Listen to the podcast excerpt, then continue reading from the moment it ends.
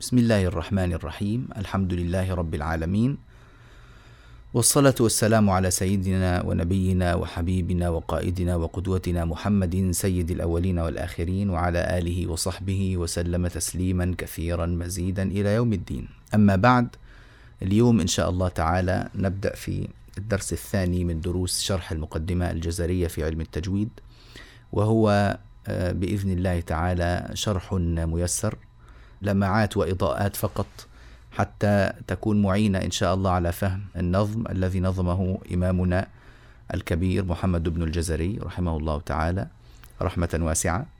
وهذا الشرح سأحرص جدا على أن يكون فيه المختصر المفيد بدون كثرة تفريعات ولا كثرة تفصيلات بدون عرض لكثير من الأقوال التي ذكرها علماء التجويد إنما يعني مجرد المعمول به إلا أن اضطررنا اضطرارا إلى يعني إضافة شيء مختلف عن ذلك آه، لسبب من الأسباب آه، لكن الأصل كما قلنا هو أننا سوف نعتمد إن شاء الله المختصر المفيد بدون ذكر الخلافيات حتى يكون نافعا مفيدا للمبتدئين المتحمسين إن شاء الله تعالى لمعرفة المعلومة الصحيحة. إحنا تكلمنا في الدرس السابق عن إمامنا ابن الجزري رحمه الله تعالى ورضي عنه. وقلنا إنه آه الإمام ابن الجزري من أهم العلماء الذين يعتد بعلمهم وباختياراتهم في التجويد والقراءات. وكان الإمام ابن الجزري رحمه الله تعالى أعجوبة زمانه ولم يأتي بعده مثله ابدا. ما في. كل من جاء بعده عالة عليه ومحتاج إليه ومفتقر إلى كتبه لأنه حرر وضبط المسائل وليس لدينا مجال أكبر للكلام عنه رحمه الله. لعلنا إن شاء الله أن نجعل ذلك على شكل بحث مثلا أو على آه، شكل آه، مساهمة كده. إن شاء الله تكون نافعة من البعض أو نعمل فيه عمل جماعي. ومن شاء أن يتوسع في معرفة ترجمته فيعود إلى الكتب المطولة. وأحيلكم على شرح المقدمة الجزرية للدكتور غانم قدوري الشرح الكبير فهو عقد يعني في بداية الكتاب دراسة شاملة ممتازة جدا عن الإمام ابن الجزري رحمه الله رحمة واسعة. اليوم بإذن الله نبدأ في شرح آه، أبيات الجزرية مباشرة. والجزرية اسمها الأصلي منظومة المقدمة فيما يجب على قارئ القرآن أن يعلمه. منظومة المقدمة فيما يجب على قارئ القرآن أن يعلمه. واشتهرت عند العلماء بالمقدمة الجزرية أو الجزرية على طول. فالجزرية منسوبة إلى صاحبها ابن الجزري. وعدد أبياتها 107 أبيات.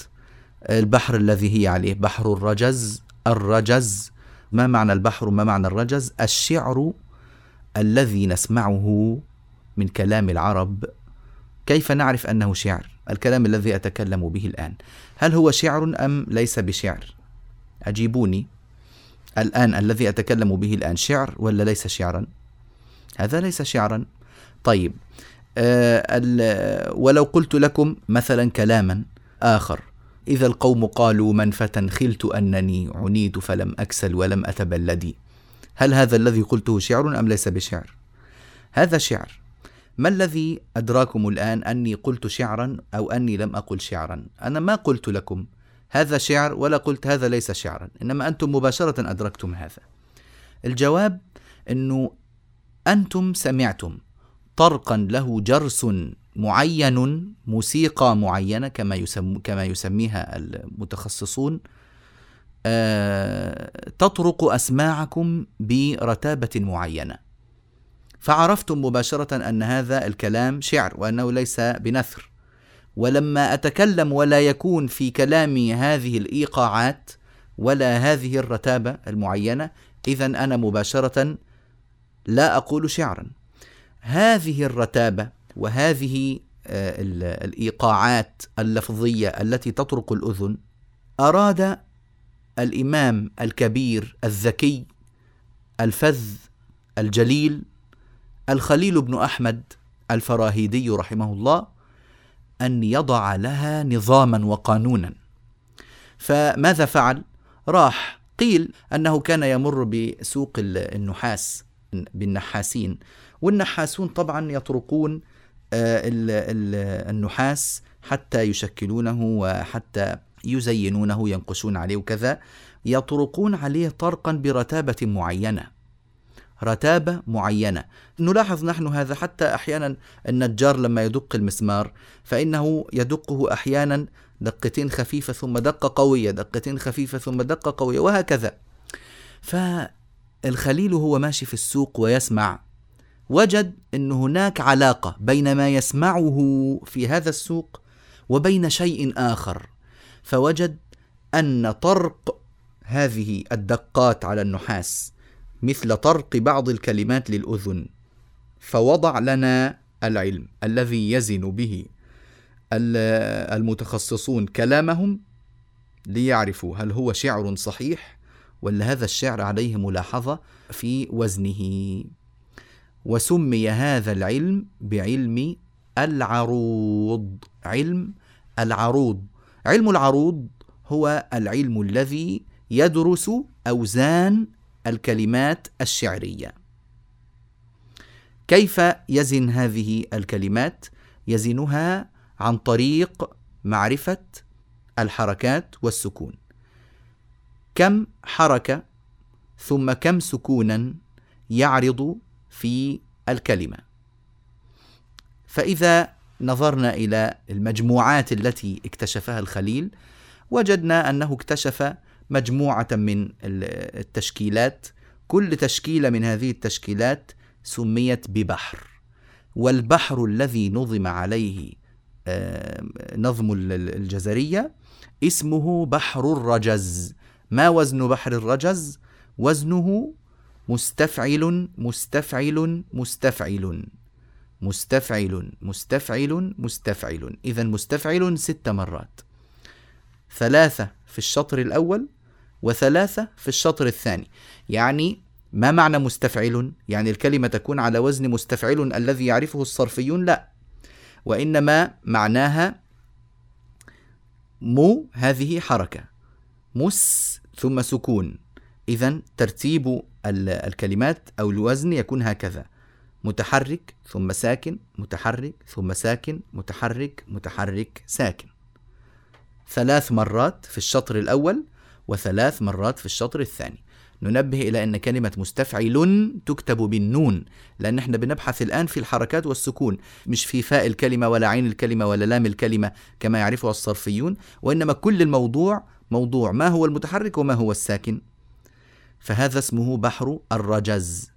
طيب فقط يعني أنا أنا الآن أوضح ما معنى كلمة الرجز. إنما إحنا لن ندرس طبعا البحر. بحر الرجز ما هو؟ أو ندرس فروعه ومتى يكون منضبطا على الوضع الطبيعي ومتى يعني يخرج عن هذا آه، الشكل الأصلي إلى أشكال أخرى. ما هي الزحافات وما هي العلل؟ يعني هذا الكلام ليس تخصصنا وليس ما نحتاج إليه الآن. إنما إحنا فقط بنطلع على معاني الكلمات. عشان لما نقول النظم مؤلف على بحر الرجز لا يأتي واحد يقول ما هذا بحر الرجز؟ أنا ما سمعت به ولا أعرف.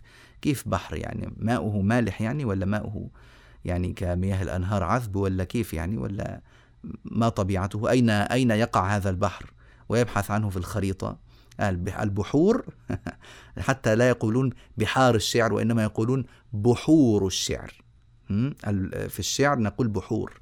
بحور الشعر متعددة وهي كثيرة. آه، الذي يعنينا منها الآن بحر الرجز. إذا آه، نختصر فنقول منظومة الجزرية شعرية على بحر الرجز أبياتها كم؟ 107 نعم.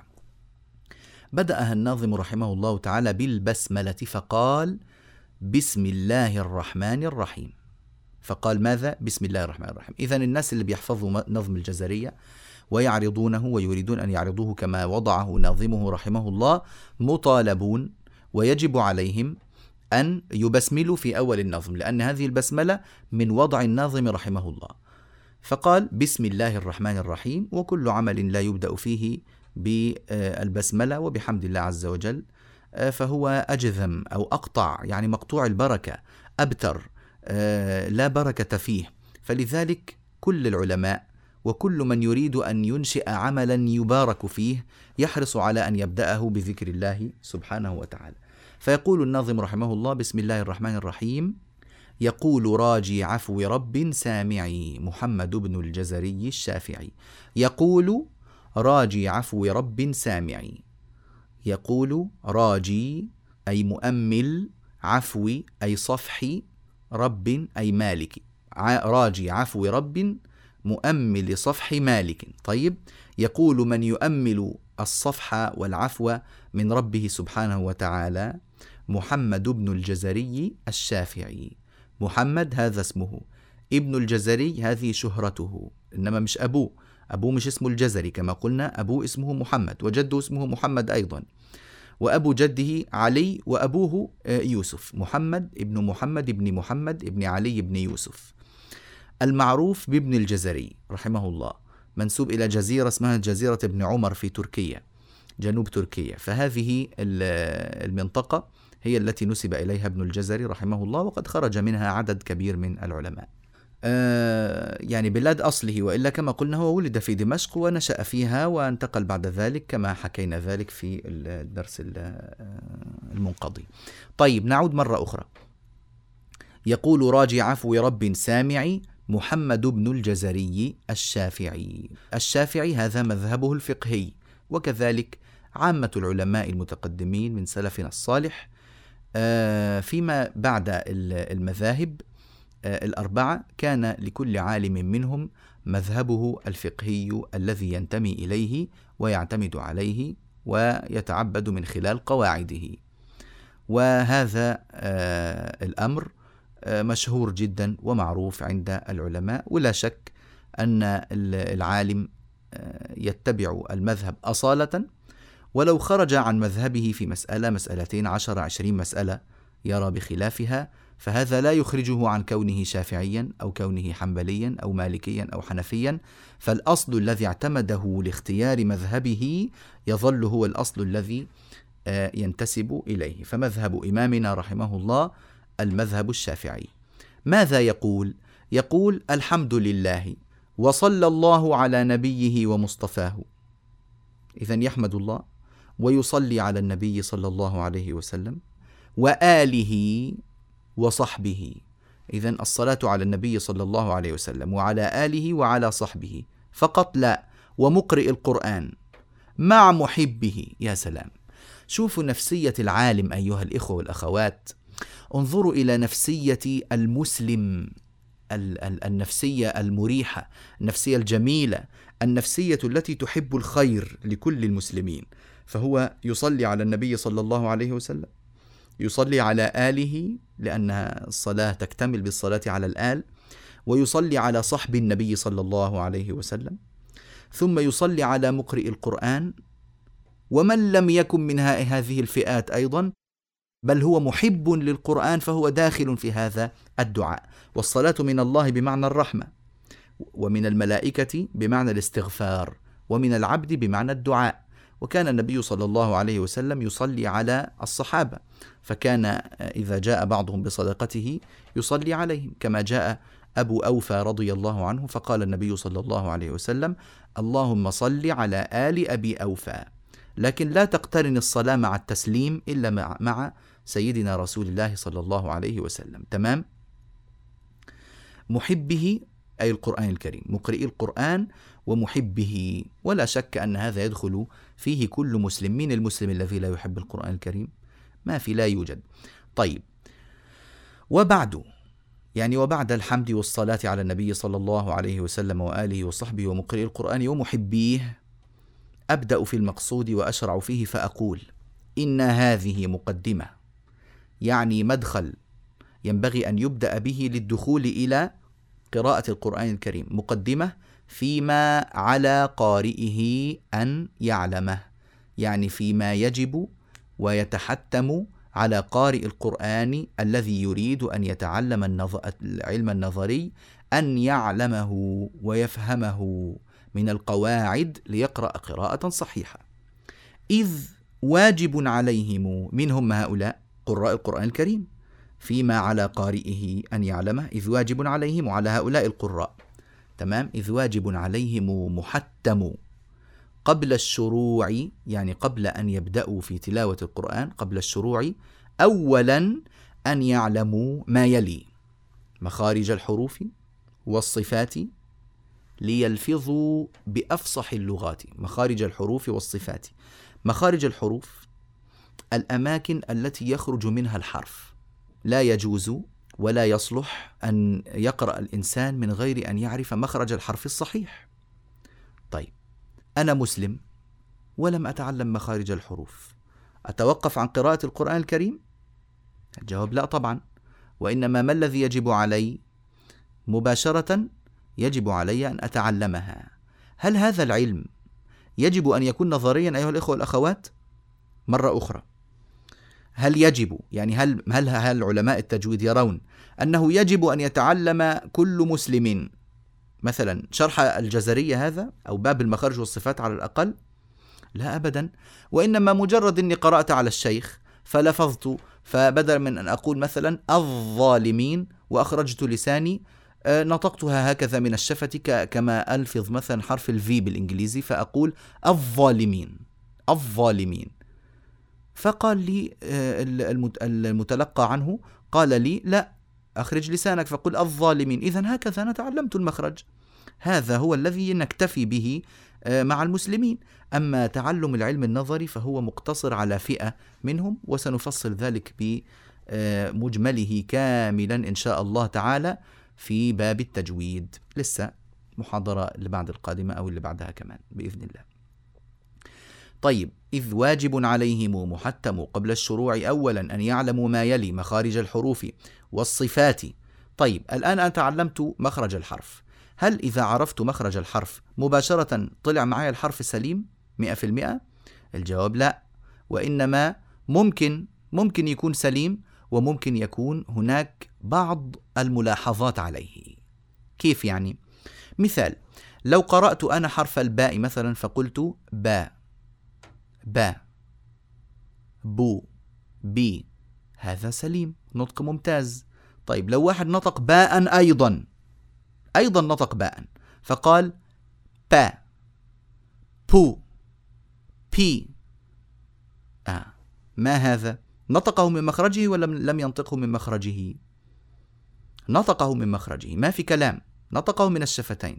طيب أين الإشكال إذن؟ هيقول لك والله أنا تعلمت المخرج. أين الإشكال؟ نقول له الإشكال في الصفات. قد أخللت ببعض الصفات. إذا هناك عندي جسم للحرف وهناك صفات محيطة بهذا الجسم. لما آتي بجسم الحرف يكون شيء كويس و و ونشكرك على هذا. لكن آه، ممكن الحرف الذي أنطقه يكون قيما ويكون له قيمته الكاملة. إذا أتيت له بصفاته الكاملة.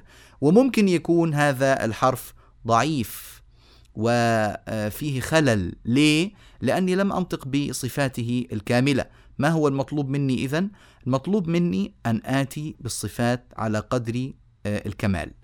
أو على الأقل إن عجزت عن ذلك أن آتي أكثر ما أستطيع أن آتي به. فأستطيع أن أقول لكم أنه الحرف إذا أتينا بصفاته كاملة فكأني حزت سبيكة ذهبية بعيار 24 وإذا أتيت بصفات أقل كأن الذهب الذي معي مع أنه ذهب إلا أنه صار عيار 18 أو أقل من ذلك 14 أو أقل من ذلك بحسب ما آتي به من صفات وضحت المسألة؟ إذا هذا هو الفرق بين المخارج والصفات وسيظهر لكم هذا جليا إن شاء الله من خلال الشرح بإذن الله تعالى. آه ومق... إذا آه، يقول إمامنا رحمه الله تعالى: إذ واجب عليهم محتم قبل الشروع أولا أن يعلموا مخارج الحروف والصفات ليه؟ لماذا؟ ليلفظوا أي لينطقوا بأفصح اللغات، أفصح اللغات وأتقنها وأجودها وأكملها ما اكتمل فيه نطق المخارج جيدة مع الصفات جيدة جميل قال رحمه الله تعالى محرر التجويد يعني حالة كونهم يعني يأتون بالمخارج جيدة وبالصفات جيدة حالة كونهم محررين للتجويد والمواقف. عليهم تحرير وضبط التجويد محرر التجويد والمواقف. أيضا علم الوقف والابتداء ما أجله وما أعظمه وما أهمه لقارئ القرآن الكريم فقارئ القرآن الذي لا يتقن الوقف ولا الابتداء ينقصه الكثير. نعم. وما الذي رسم في المصاحف من كل مقطوع وموصول بها وتاء أنثى لم تكن تكتب بها وتاء أنثى لم تكن تكتب بها اذا لابد أن يعرف القارئ المتقن المجيد الذي يحب أن يضبط تلاوته أن يعرف الوقف والابتداء وأن يعرف طرفا من علم رسم المصحف. كيف يعني علم رسم المصحف؟ المصحف الشريف فيه آه، خصائص فريدة منها طريقة كتابته. فربما نجد على سبيل المثال في المصحف كلمات تكتب بطريقتين مختلفتين في بعض المواطن. مثال ذلك كلمة أن لا. ربما نجدها مكتوبة هكذا مقطوعة. أن في قسم لا في قسم ثاني. وفي بعض المواطن تكون ألا همزة أو ألف يعني فوقها همزة وبعدها لام ألف مباشرة ولا يوجد نون النطق واحد ولا مختلف يعني الأولى أنطقها ألا والثانية أنطقها ألا إذا هل هناك فرق في النطق؟ لا يوجد فرق إذا أين الفرق؟ الفرق في الكتابة هل يترتب على هذه الكتابة أي اختلاف في النطق؟ في حالة الوصل لا يترتب آه، اختلاف لكن في حالة آه، الوقف بإمكاني أن أقف على النصف الأول من الكلمة إن كانت مكتوبة مقطوعة. يعني إن كانت مكتوبة أن لا. بإمكاني إن انقطع نفسي أو انقضى نفسي أو شيء من هذا أن أقف على كلمة أن. إنما لو كانت موصولة لا يصلح. لازم أقف عليها كما هي مكتوبة. اتباعا لرسم المصحف. رسم أي كتابة. رسم المصحف كتابته. وضح هذا اسمه المقطوع والموصول. التاءات أيضا. هناك كلمات كتبت بتاء مبسوطة في القرآن الكريم تاء مبسوطة وكلمات كتبت بتاء مربوطة. التاء المبسوطة اللي هي يعبر عنها بالتاء المفتوحة عند البعض وأنا لا أحب هذه التسمية وإنما أسميها مبسوطة لسبب أن كلمة التاء المفتوحة آه، يقابلها التاء المضمومة التاء المكسورة. في ناس يسمونها التاء المجرورة أي يجر بها القلم جرا عشان تفتح وهذا آه، أيضا لا أحب آه، استعماله لأن المجرورة يأتي في مقابلها المرفوعة ويأتي في مقابلها أيضا المنصوبة وهكذا. إنما التاء المبسوطة البسط عكسه إيه؟ عكسه الربط. بارك الله فيكم. إذا من كل مقطوع وموصول بها أي فيها في المصاحف. وتاء أنثى لم تكن تكتب بها. تاء التأنيث التي لم تكتب هاء وإنما كتبت تاء. إذا كلمة من كل مقطوع وموصول بها ها معناها فيها. إنما وتاء أنثى لم تكن تكتب بها يعني بهاء. وحذفت الهمزة وهذا يسمونه لغة القصر. حذفت لضرورة الشعر وهذا جائز في اللغة. الآن ندخل إلى مخارج الحروف. لو لو لاحظنا في النظم المتوفر عنده نظم بين يديه ينظر فيه الآن. نلاحظ أن آه، آه، بعض النسخ مكتوب فيها باب مخارج الحروف.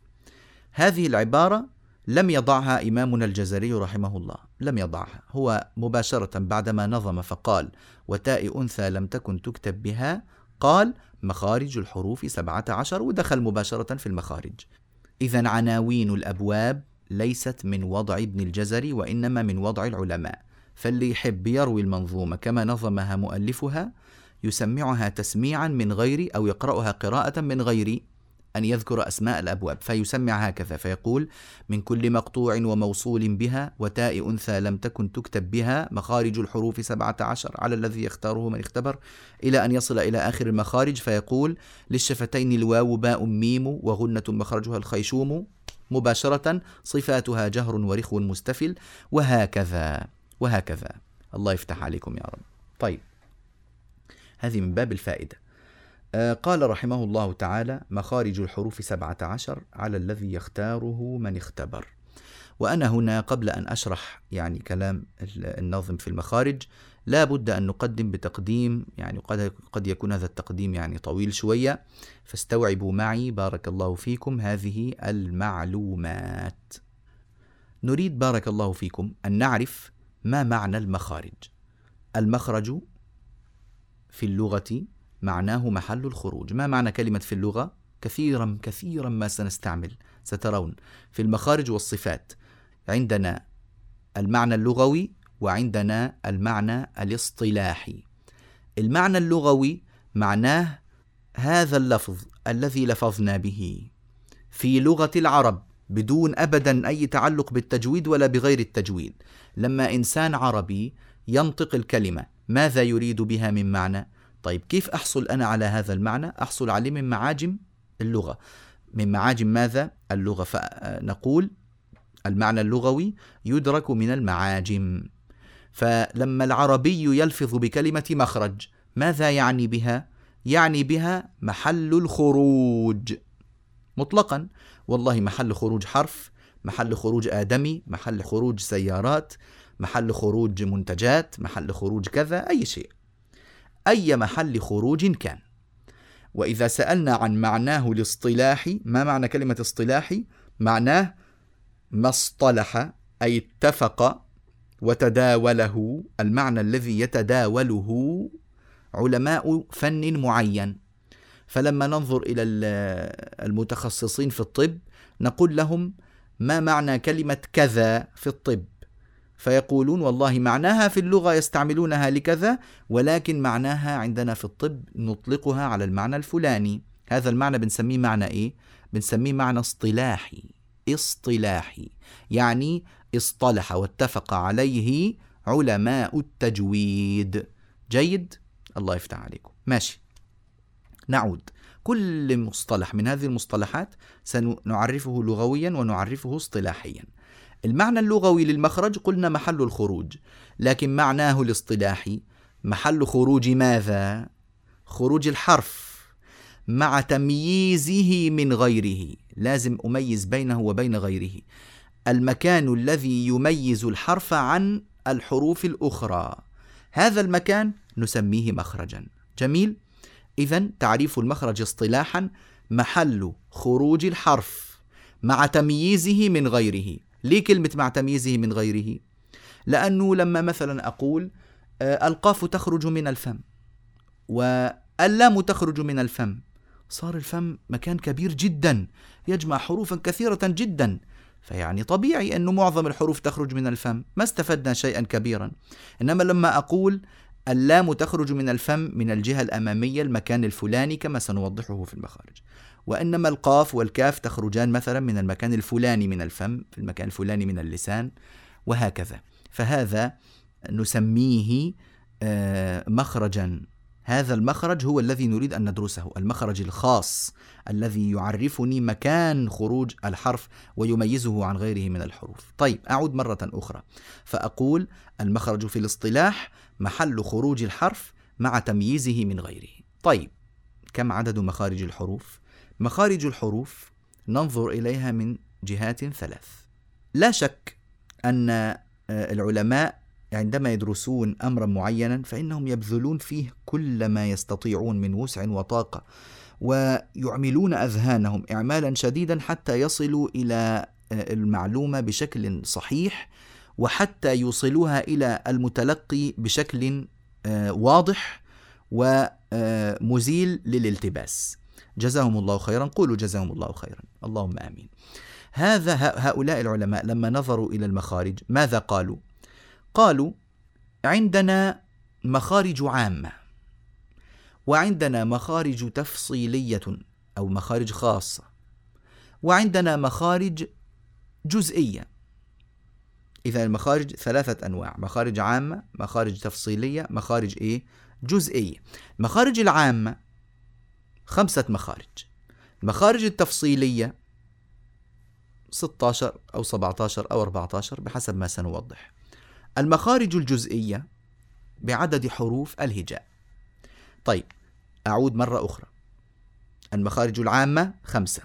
المخارج التفصيلية المختار أنها سبعة عشر المخارج الجزئية بعدد حروف الهجاء. لماذا هذا التفصيل؟ قالوا المخرج العام يحتوي مخرجا أو أكثر من المخارج التفصيلية والمخرج التفصيلي يحتوي حرفا أو أكثر. كويس؟ حرف أو اثنين أو ثلاثة. بس مش أكثر من ذلك. ما فيش مخرج فيه أربع حروف. هو خلاص ثلاثة حروف بحد أقصى. طيب؟ الله يفتح عليكم. إذا افترضنا أن عندنا عمارة بها مجموعة من الشقق. كل شقة سنعتبرها مخرجا عاما. الشقة فيها أكثر من غرفة. ممكن غرفة ممكن غرفتين ممكن ثلاثة. كويس ممكن أكثر. وكل غرفة فيها عدد من الأشخاص. إذا الشقة هي المخرج العام. الغرفة المخرج التفصيلي. الأشخاص هم الحروف أو المخارج الجزئية. آه، إذا نعود. فنقول عمارة. هذه العمارة تحوي كل المخارج بكل تفصيلاتها. نستطيع أن نسميها المخارج وفي هذه العمارة خمس شقق كل شقة فيها عدد من الغرف غرفة أو اثنتين أو ثلاثة مثلا. آه، فعدد ال ال ال ال الشقق كم؟ خمسة. كل شقة من هذه الشقق تسمى مخرجا وكل شقة فيها مجموعة من الغرف الغرف هي المخارج التفصيلية وكل غرفة فيها أشخاص الأشخاص هم الحروف. طيب الآن إن شاء الله يتضح لنا ذلك جيدا. المخارج الخمسة ما هي؟ إحنا سنبدأ من الداخل إلى الخارج. فنظروا فقالوا أنه أول ما نجده من الأماكن التي يخرج منها الحروف مخرج يسمونه الجوف. ما هو الجوف؟ ليس هو الصدر لا. وليس هو البطن لا. وإنما هو الفراغ. الذي بداخل الفم والحلق. الفراغ الذي بداخل الفم والحلق هو الجوف. هذا الفراغ لا شك يبدأ من أول ما يبدأ الحلق. فلذلك بدأوا بهذا المخرج وقالوا المخرج الأول اسمه الجوف. ثم بعد ذلك يأتيني الحلق والحلق آه، هو المخرج الثاني العام. ثم إذا خرجت قليلا يأتيني ماذا؟ اللسان. اللسان هو المخرج العام الثالث. ثم إذا انتهيت أجد ماذا؟ الشفتين. والشفتان هما المخرج العام الرابع. ثم الخيشوم. وما هو الخيشوم؟ هو العظم. الفتحتان اللتان في العظم الداخلي. الآن عندنا الأنف وعندنا الجزء السفلي منه. هو جزء آه، لين لأنه جزء آه، غضروفي. وعندنا الجزء القاسي منه وهو الجزء العظمي. لا شك أن فتحتي الأنف متصلتين بالداخل فالفتحتان هاتان آه، إذا آه، تعمقنا في إلى ما بعد وسط الأنف نجد العظم والفتحتان في داخله. هذا المكان هو الخيشوم. إذا ما هو الخيشوم؟ الخرق المنجذب إلى الداخل في الأنف. عدد المخارج التفصيلية. لا شك أنه لو كان عندي يعني مساحة يخرج منها مجموعة حروف. في بعض الحروف متقاربة مع بعضها البعض ولكن نجد أحيانا مسافة بين بعض الحروف الأخرى. فلذلك قالوا أنه لما يكون الحروف قريبة جدا جدا من بعضها البعض في المكان مكان الخروج ماذا نفعل؟ آه سوف نسمي مخرجها بتسمية واحدة من باب الاختصار. فجمعوا الحروف إلى مجموعات. كويس؟ جمعوا الحروف إلى مجموعات. نوضح ذلك بالمثال عشان لا تتعبوا معنا. قولوا معنا وفقكم الله. قولوا مثلا حرف السين. قولوا أس. أس. شايفين هذا المكان الذي نطقت منه السين؟ أس. طيب قولوا أز. قولوا أص. حروف ثلاث لكن تخرج من مكان يعني تقريبا مكان واحد. شوفوا كلمة تقريبا هذه تقريبا مكان واحد. إذا هل آه بإمكاني أن يعني أوضح الفروق الدقيقة بين هذه الأماكن ولا في صعوبة؟ في صعوبة. فلذلك جمعوا الحروف الثلاثة مع بعضها وسموها بمخرج واحد. إذا هذا المخرج الواحد هو مخرج إيه؟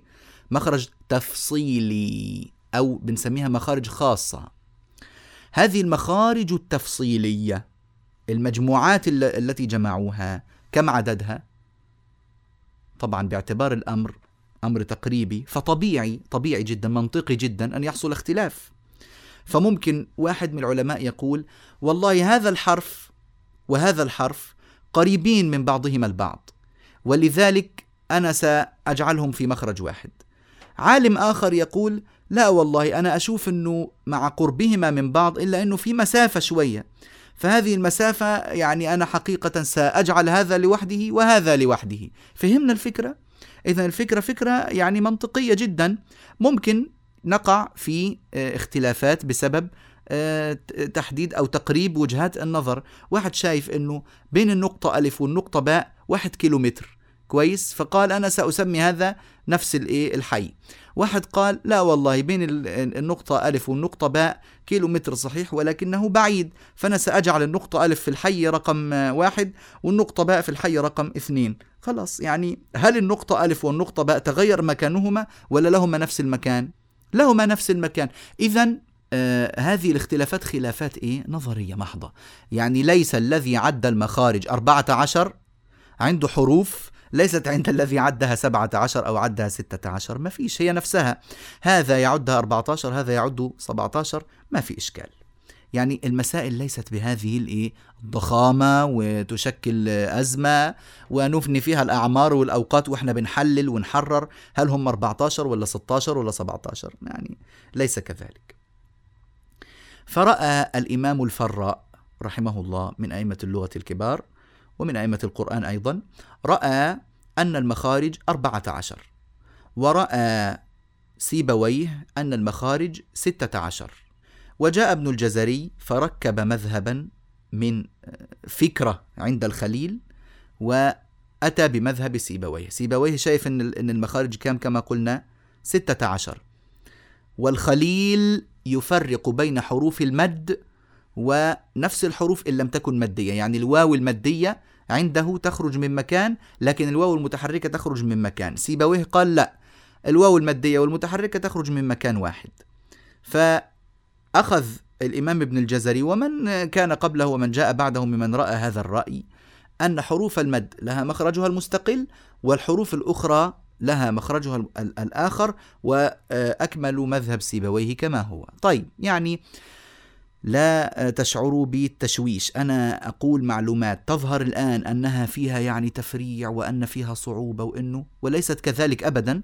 إن شاء الله بعد أن ننتهي من باب المخارج ستشعرون أن الأمر تجلى تماما. اذا الذي يهمنا اعرفوا هذا فقط دون أن تعرفوا من أين جاء ولا شيء. بعدين نحرر هذا إن شاء الله. أن المخارج العامة خمسة الجوف الحلق اللسان الشفتان الخيشوم.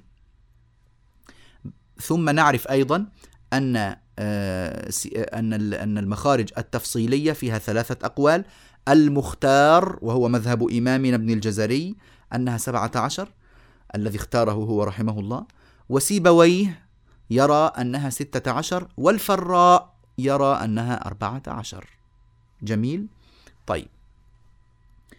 المخارج الجزئية بعدد حروف الهجاء لأنه في الحقيقة في الواقع كل حرف من الحروف إذا كان الحرف يخرج من هذه النقطة الحرف الثاني يخرج من هذه النقطة نقطتين متقاربتين جدا ولكن هاتان النقطتان آه، في الحقيقة مختلفتان. نعم متقاربتان. وسميناهم نقطة واحدة من باب الاختصار لكن في التدقيق الشديد نجد أن كل نقطة مستقلة بنفسها.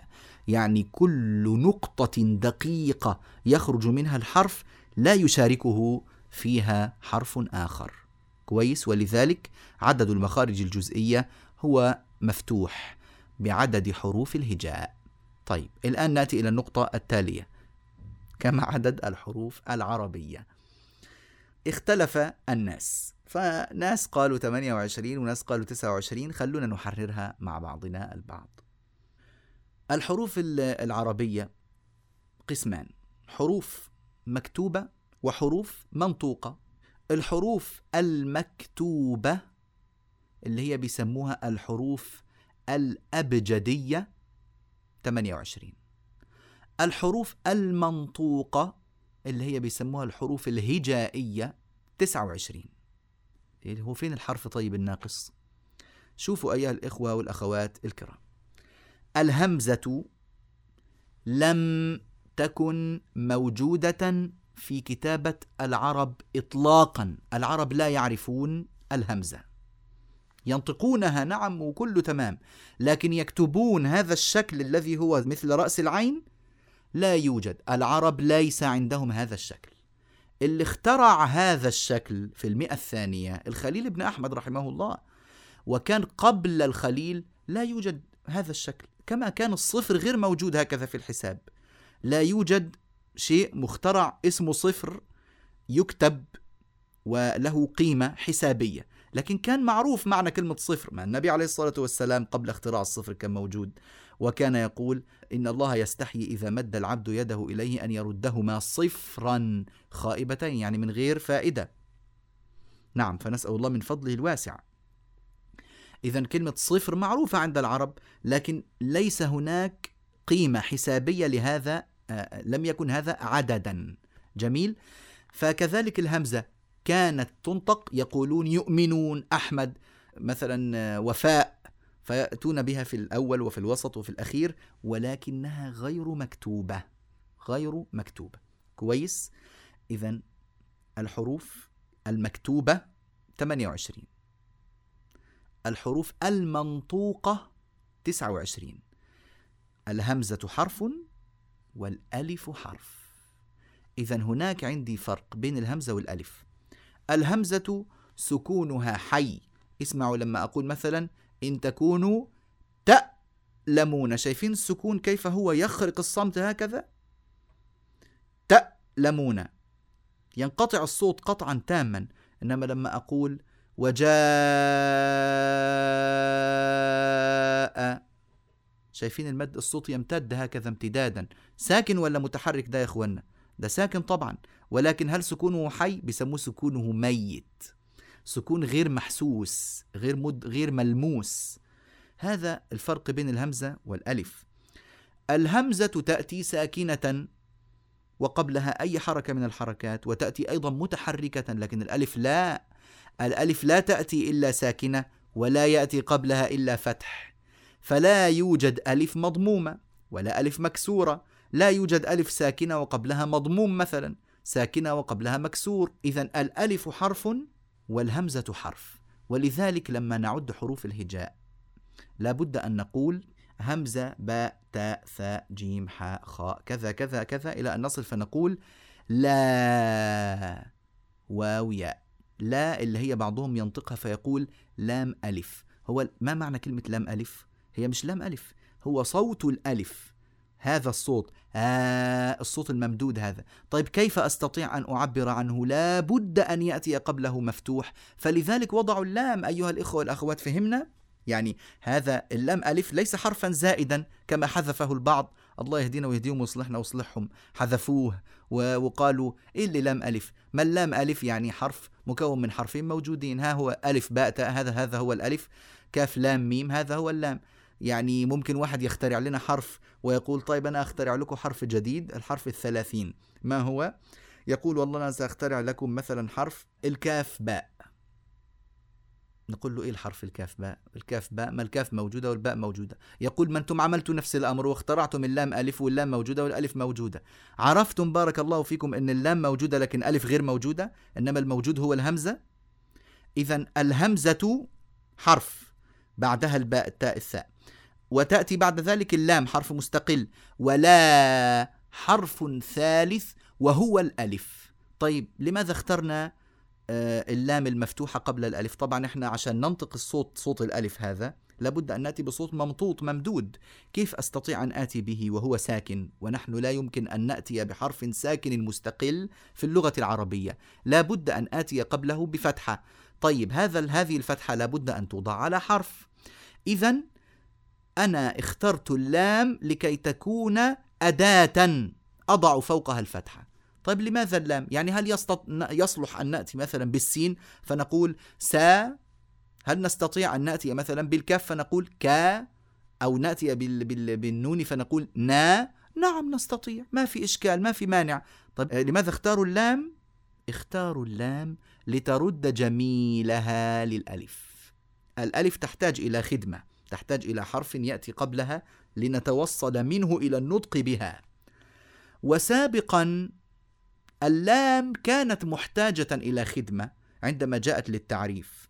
فلما آتي مثلا فأقول كتاب أضع قبله حرف اللام ليصير معرفة فيصير الكتاب. هذه اللام ساكنة. كيف أستطيع أن أبدأ بساكن؟ العرب لا تبدأ بالساكن. ماذا يفعلون؟ استجلبوا للام همزة الوصل متمثلة في صورة الألف. هنا هنا الكلام. متمثلة في صورة الألف. لتخدم اللام. فصرت أقول ال. طيب اليوم الألف تحتاج إلى خدمة مين أولى برد الجميل؟ ها اللام. ولذلك يقول الإمام الطيبي رحمه الله تعالى في نظمه اللطيف جدا الرائق المفيد في التجويد. يقول رحمه الله تعالى آه، وعدة الحروف للهجاء تسع وعشرون بلا امتراء يعني بدون شك. أولها الهمزة لكن سميت بألف مجازا إذ قد صورت بها في الابتداء حتما وهي في سواه بالواو ويا وألف ودون صورة فما للهمزة مميز يخصها من صورة بل يستعيرون لها صورة ما مر لتخفيف إليه علما فهمتم هذا؟ مش الجميع فهم الآن أوضح لكم يقول أول الحروف هو الهمزة أولها الهمزة طيب هل يجوز أن نسمي الهمزة ألفا؟ الجواب يجوز ليه نسميها ألف؟ لماذا؟ قال تسمى ألفا مجازا ما في مشكلة لماذا؟ لأن الهمزة إذا وقعت في بدء الكلمة لا بد أن تصور بالألف يعني لازم الكرسي الذي تجلس عليه الهمزة يكون ألف. لا بد فلأنها ملازمة لصورة الألف في ابتداء الكلمة سميناها ألفا من باب الاختصار والمجاز. فيجوز أن نسمي الهمزة ألفا. يجوز ما في إشكال. لكن من باب المجاز. أما حقيقتها اسمها همزة. ويقول رحمه الله لكن سميت بألف مجازا إذ قد صورت يعني لأنها قد صورت بها يعني بالألف في الابتداء حتما يعني وجوبا. وهي يعني والهمزة في سوى الابتداء في غير حالة الابتداء تصور بالواو ويا وألف تصور بالواو وبالياء وبالألف ودون صورة أو تأتي من غير صورة أصلا. إذا الهمزة في أول الكلمة لا بد أن تصور بصورة الألف. وإذا جاءت في غير بدء الكلمة يعني في وسط الكلمة أو آخرها إما أن تكتب على ألف أو تكتب على واو أو تكتب على ياء أو تكتب على السطر اللي هي بنسميها غير مصورة في الخط ليس لها صورة ليس لها كرسي الصورة هي الكرسي. ثم قال بعد ذلك رحمه الله والألف الآن بدأ يوضح الألف فقال والألف المد الذي ينشأ من إشباع فتحة. المد الذي ينشأ من إشباع فتحة. الفتحة إذا طولتها وأشبعتها هذا الصوت المطول المشبع اسمه ألف. هذا المم... الصوت الممدود هو الألف. والألف المد الذي ينشأ من إشباع فتحة. كمثال يعني مثل من صافى أمن. من صافى أمن.